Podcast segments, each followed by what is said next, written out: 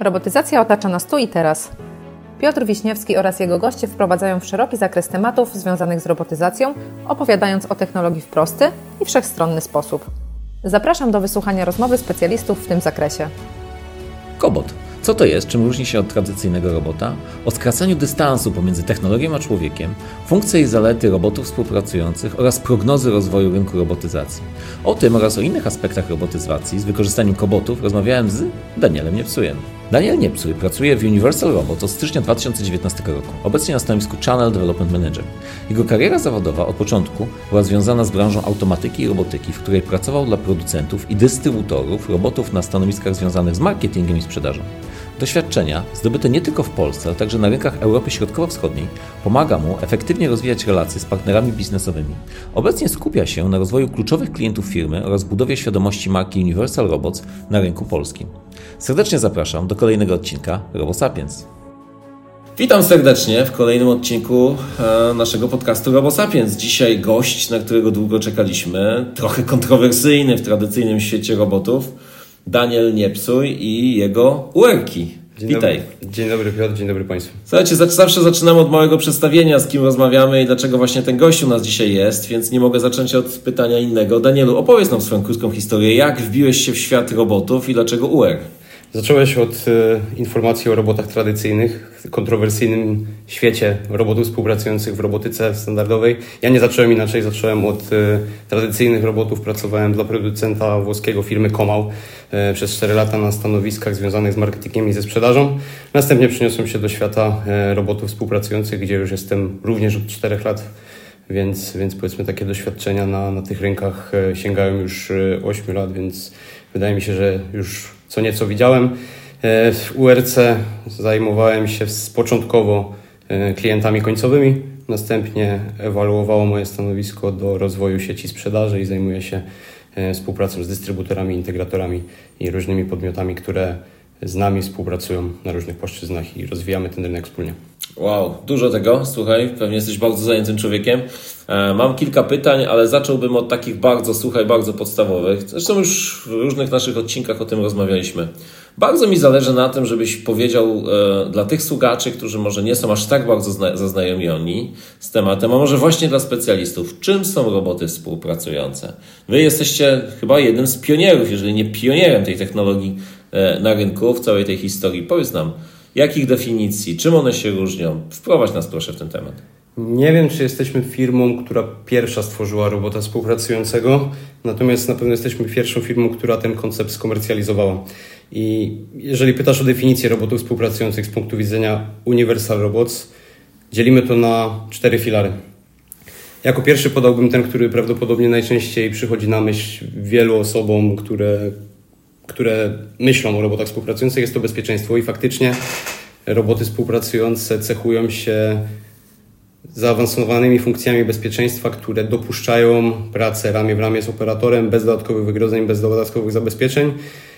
Nie wyklucza to koniecznej do wykonania analizy ryzyka, bo jeżeli mówimy o robocie współpracującym, który jest bezpieczny, nie mówimy koniecznie o aplikacji współpracującej, więc chciałbym też to, też to podkreślić, bo czasami panuje takie błędne przekonanie, że jeżeli mamy robota współpracującego, no to jest bezpieczny i nic już tym nie musimy robić zabezpieczeń. Czyli, żebym Cię dobrze rozumiał, zanim pójdziemy dalej, czyli jeżeli chciałbym na przykład spawać robotem współpracującym i na końcu zrobię fajkę spawalniczą, to obawiam się, że może się okazać, że po analizie ryzyka tego stanowiska będzie jednak mimo wszystko trzeba pokusić się o, o, o ogrodzenie, tak? Dokładnie. Jeżeli chodzi o spawanie, są odpowiednie normy, które są jakby pozarobotowe.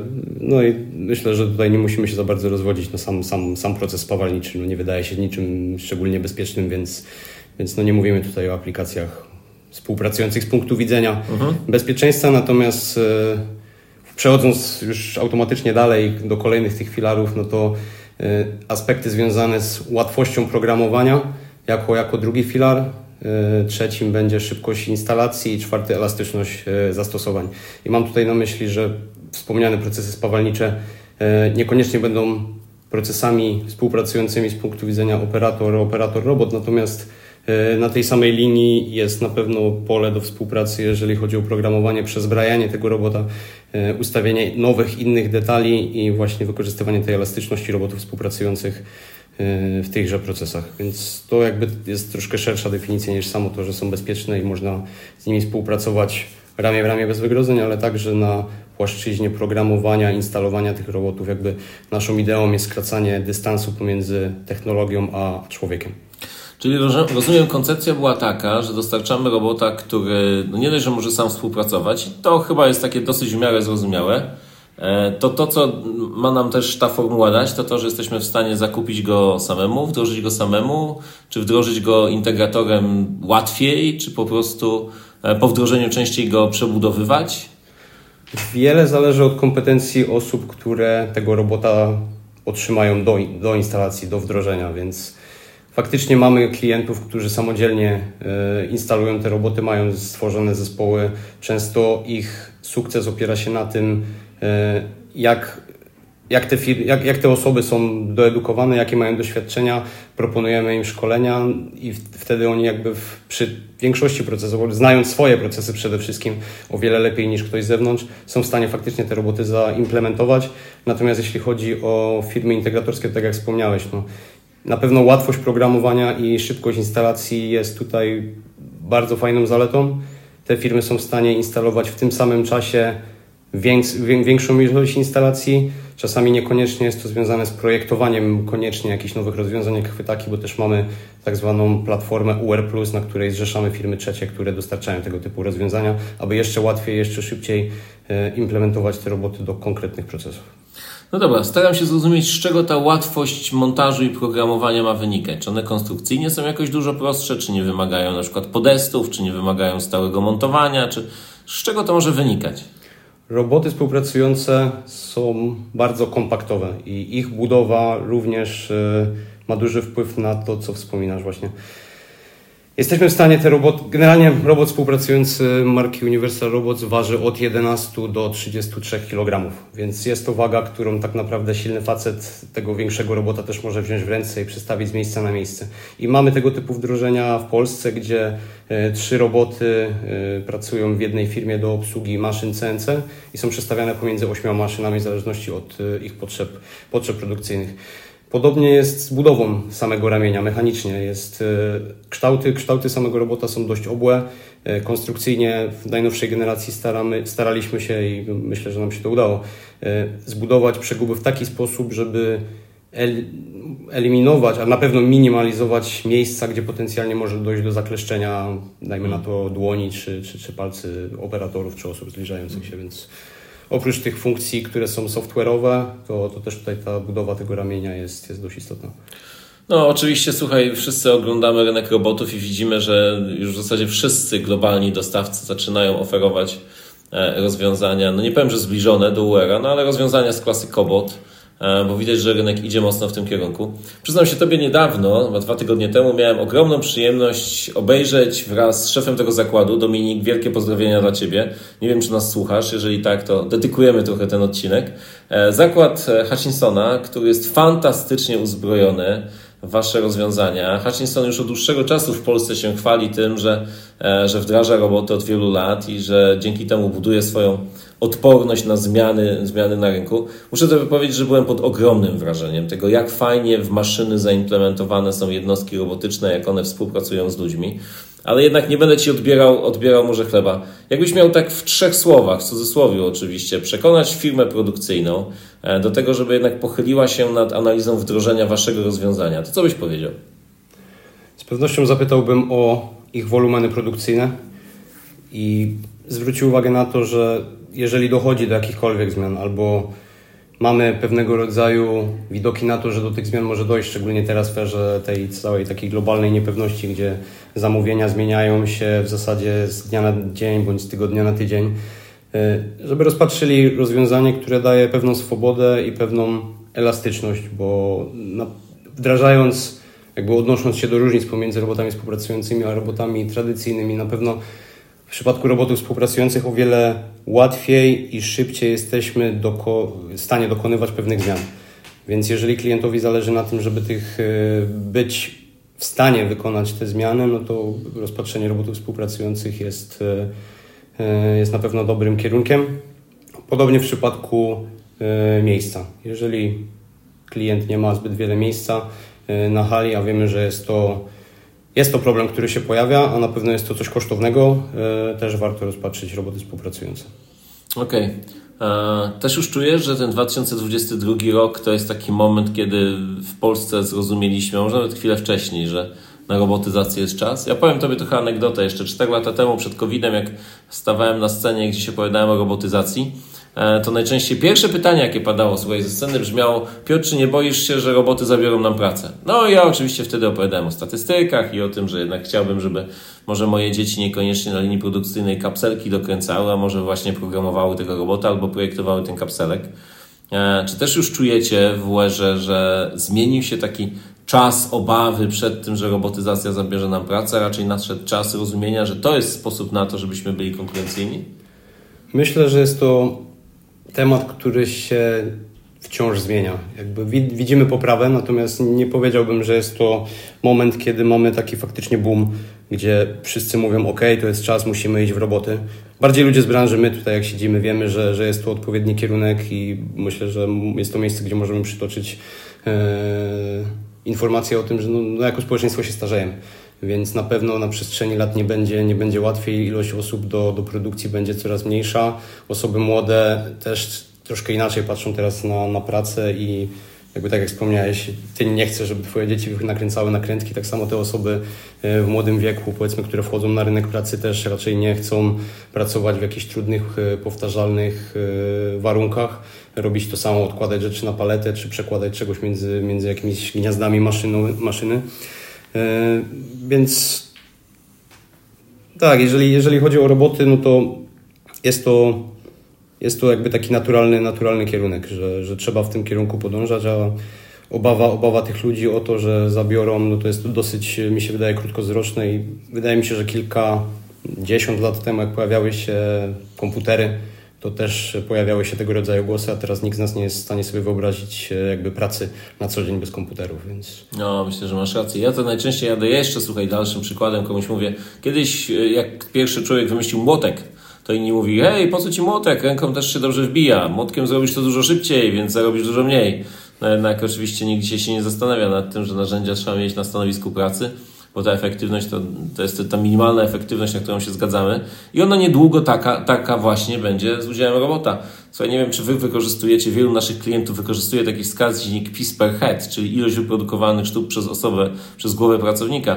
E, I o ile jeszcze 10 lat temu, 20 lat temu, jak pracowników w Polsce było bez limitu, że tak powiem, rzucaliśmy ogłoszenie do gazety i zaraz statka osób stało pod bramą, e, to dzisiaj tych ludzi już nie ma i dzisiaj ten PIS per head e, daje ogromną wartość. No dobra, słuchaj, to, to, to o co jest cała gra, tak? Co tak naprawdę te koboty mają nam dać? Czy to jest coś więcej, czy tylko proste zastępowanie człowieka stanowiskiem zrobotyzowanym?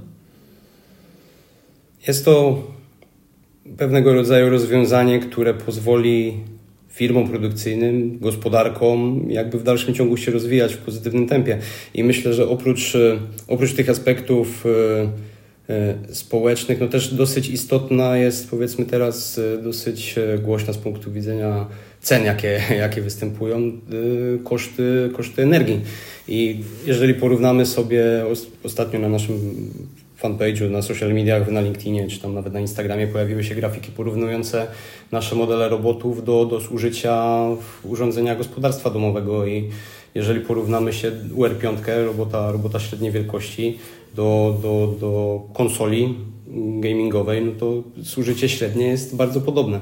Więc mówimy tutaj o, o średnich wartościach na poziomie 300 czy 500 W, gdzie w przypadku tych e, robotów tradycyjnych, no to mówimy już o kilku kilowatach, więc e, no ten aspekt też jest dosyć istotny i staramy się e, jakby przez to wspierać różne zjawiska, między innymi takie jak zjawisko reshoringu, czyli powrotu, powrotu z fabrykami do firm pochodzenia, gdzie, gdzie powiedzmy jesteśmy w stanie też minimalizować ryzyka problemów związanych z logistyką, co jakby ostatnie lata związane z pandemią bardzo mocno to pokazały, jakie, jakie tu mogą być utrudnienia. Ja pamiętam taką anegdotę, jak przy tym opowiadasz, że e, jak się zaczął COVID, to w pierwszych tygodniach oczywiście wysłano ludzi do domu i ci, którzy mieli e, wysoki poziom robotyzacji, próbowali realizować ten proces E, ja słyszałem o Electroluxie, który bardzo szybko wprowadził jednostki zrobotyzowane właśnie na, na linię pakowania i dzięki temu był w stanie realizować zamówienia. Wtedy wszyscy usiedliśmy w domu e, do Allegro czy do Amazona, zaczęliśmy zamawiać, ktoś to wszystko musiał ogarniać i ci, którzy byli w stanie elastycznie szybko zadziałać, a wy taką właśnie e, technologię dajecie, łapali szybko przewagę. Na dodatek, ja też jeszcze bym dorzucił kilka innych myśli. Słuchaj, no, no, koszt pracy ludzkiej oczywiście ważna rzecz, ale jakość, powtarzalność tego procesu, przewidywalność tego, tego, tego procesu, stabilność samej realizacji to jest wszystko to, co robot nam da i, i z całą pewnością warto mieć z tyłu głowy. Warto odejść od takiego prostego myślenia, że zabieram człowieka, wysyłam go do domu, kosztował mnie 6 brutto brutto, tutaj mam robota, on mnie będzie kosztował średnio 4 e, netto na fakturze i dzięki temu jestem 2000 do przodu, bo, jakby świat nie jest taki oczywisty. Natomiast ciekawe, ciekawe jest to, jak on w całości funkcjonuje. Słuchaj, mam do Ciebie jeszcze jedno pytanie, bo ja tak jak e, obserwuję rynek, rynek robotów od jakiegoś czasu, mam takie wrażenie, że z jednej strony bandy są roboty przemysłowe, dużo fajnych brandów, dużo fajnych gości już w naszym programie gościliśmy, z drugiej strony jest URK. Trochę tak walczycie z całym światem, dobrze to rozumiem? Nie, nie postrzegam tego jako aż taką walkę.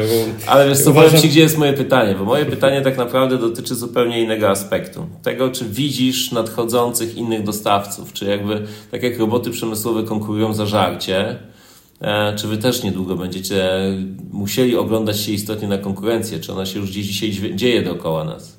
Znaczy generalnie to się już dzieje. Są, są już firmy, które tworzą rozwiązania zbliżone do naszych też są to roboty współpracujące. Na pewno są pewnego rodzaju różnice pomiędzy różnymi brandami, pomiędzy różnymi producentami. E, jakby nie chciał się bym tutaj rozwodzić nad konkretnymi przykładami, e, ale jak, jak najbardziej jakby pojawiają się te firmy, początkowo głównie w Chinach, ale pojawiają się też europejskie czy amerykańskie e, rozwiązania, z którymi no, będziemy konkurować. E, mam nadzieję, że nie będziemy musieli oglądać się za siebie, tylko będziemy w dalszym ciągu realizować naszą strategię i jakby utrzymywać dalej bardzo wysoki poziom udziału w rynku tych robotów współpracujących, który na, tym, na ten moment jest na poziomie 40 do 50% w zależności od wykonanych badań. Jest to, to bardzo dużo.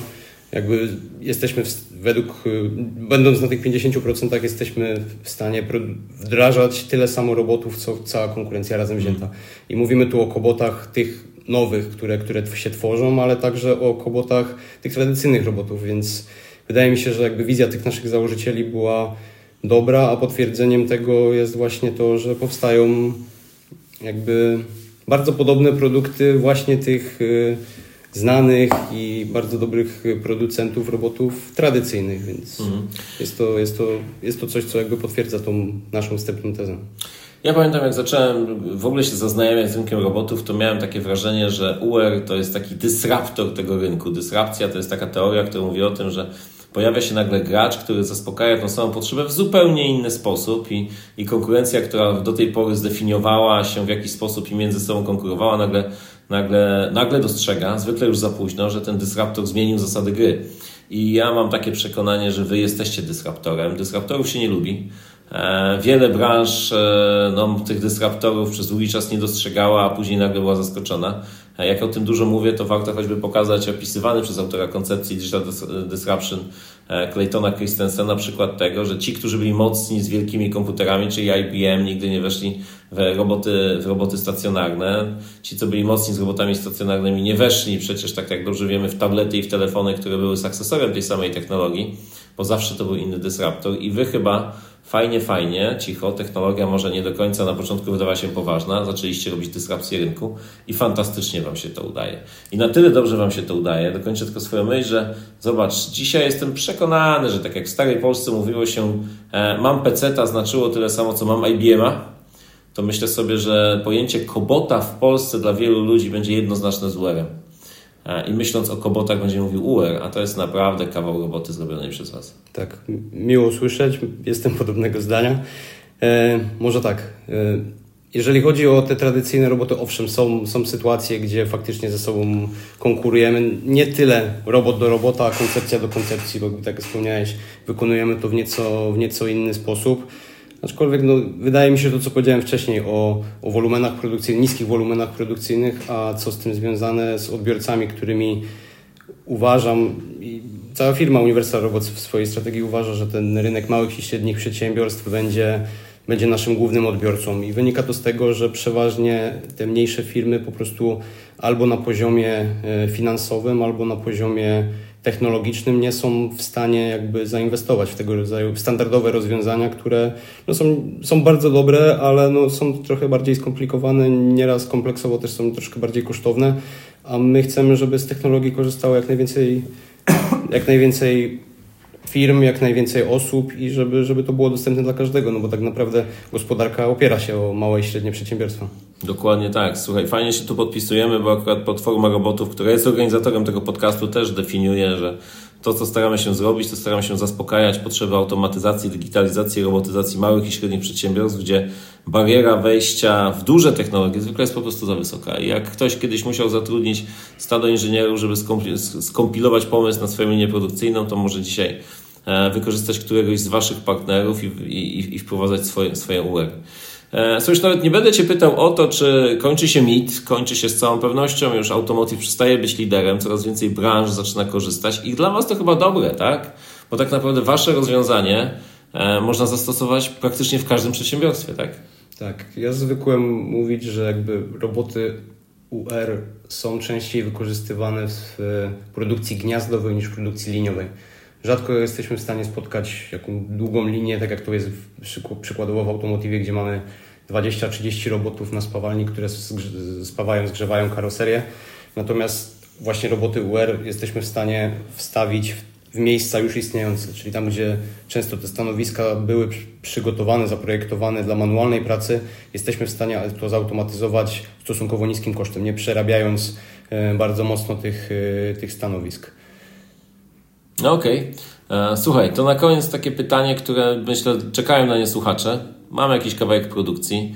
Na koniec, nie wiem, jest jakaś paletyzacja albo coś tam układam w kartonach. No i tak sobie pomyślałem, kurczę, no już ci moi pracownicy nie chcą przychodzić, a już szczególnie na następną zmianę. Jak mam skłonić, jak mam zadziałać, żebyście wstawili swojego robota, albo żebym ja go sobie kupił? Jak mam sprawić, żeby ten Henion nie musiał przychodzić na tą nocną zmianę, żeby robił to robot pod waszym brandem? My bardzo mocno zachęcamy do tego, żeby skorzystać e, z naszych doświadczeń i z naszych e, usług w kontekście audytów procesowych.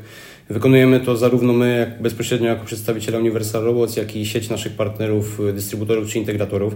Także zapraszamy takiego fachowca do siebie na zakład, pokazujemy mu linie produkcyjne, omawiamy jakie mamy potrzeby. On odpowiada czasami na miejscu, czasami potrzebuje chwili, żeby, żeby przemyśleć layout i potencjalne rozwiązanie, ale jesteśmy w stanie jakby dopracować e, wspólne rozwiązanie, jak możemy tego pana operatora gdzieś tam wspomóc i żeby ten operator też mógł się skupić na bardziej kreatywnych zadaniach, bo nie oszukujmy się, jakby nie chcemy płacić pracownikom rosnących pensji, które, które rosną z miesiąca na, z roku na rok powiedzmy są coraz wyższe, to lepiej, żeby ta praca, za którą płacimy była cenniejsza niż przekładanie czegoś z miejsca na miejsce czy paletyzowanie kartonów, prawda? W znanej mi historii naszej gospodarki od czasów jak stała się ona wolna, pierwszy raz w tym roku dzieje się taka historia, że dwukrotnie podnosimy płacę minimalną w tym kraju i to w takich, projekt, w takich procentach.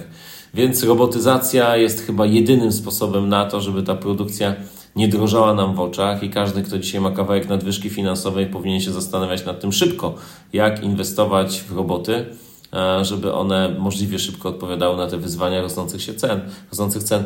Słuchaj, e, zapytam Cię, aczkolwiek nie jestem przekonany, czy udzielisz mi zupełnie szczerej odpowiedzi. Spodziewam się na to, że może być wymagająca. E, czujecie problemy związane z dostępnością komponentów i czasami realizacji? Czy jeszcze nie? Zanim odpowiesz, powiem Tobie, odpowiedzi są bardzo różne co do poziomu szczerości. Są już tacy, którzy się przyznają, E, czytałem niedawno ofertę Siemensa. Siemens kiedyś potwierdzał dostępność 4, części w 4 tygodnie, a teraz potwierdza w 42 tygodnie z adnotacją termin może ulec zmianie. Pytasz o produkcję naszą, naszych robotów? Tak, pytam o, o, dostępność Waszych rozwiązań. Okay. Więc tak, faktycznie. Jeszcze około miesiąca temu się to znacznie pogorszyło się to czterokrotnie. Dlatego roboty dostarczaliśmy jeszcze miesiąc temu w 4 tygodnie.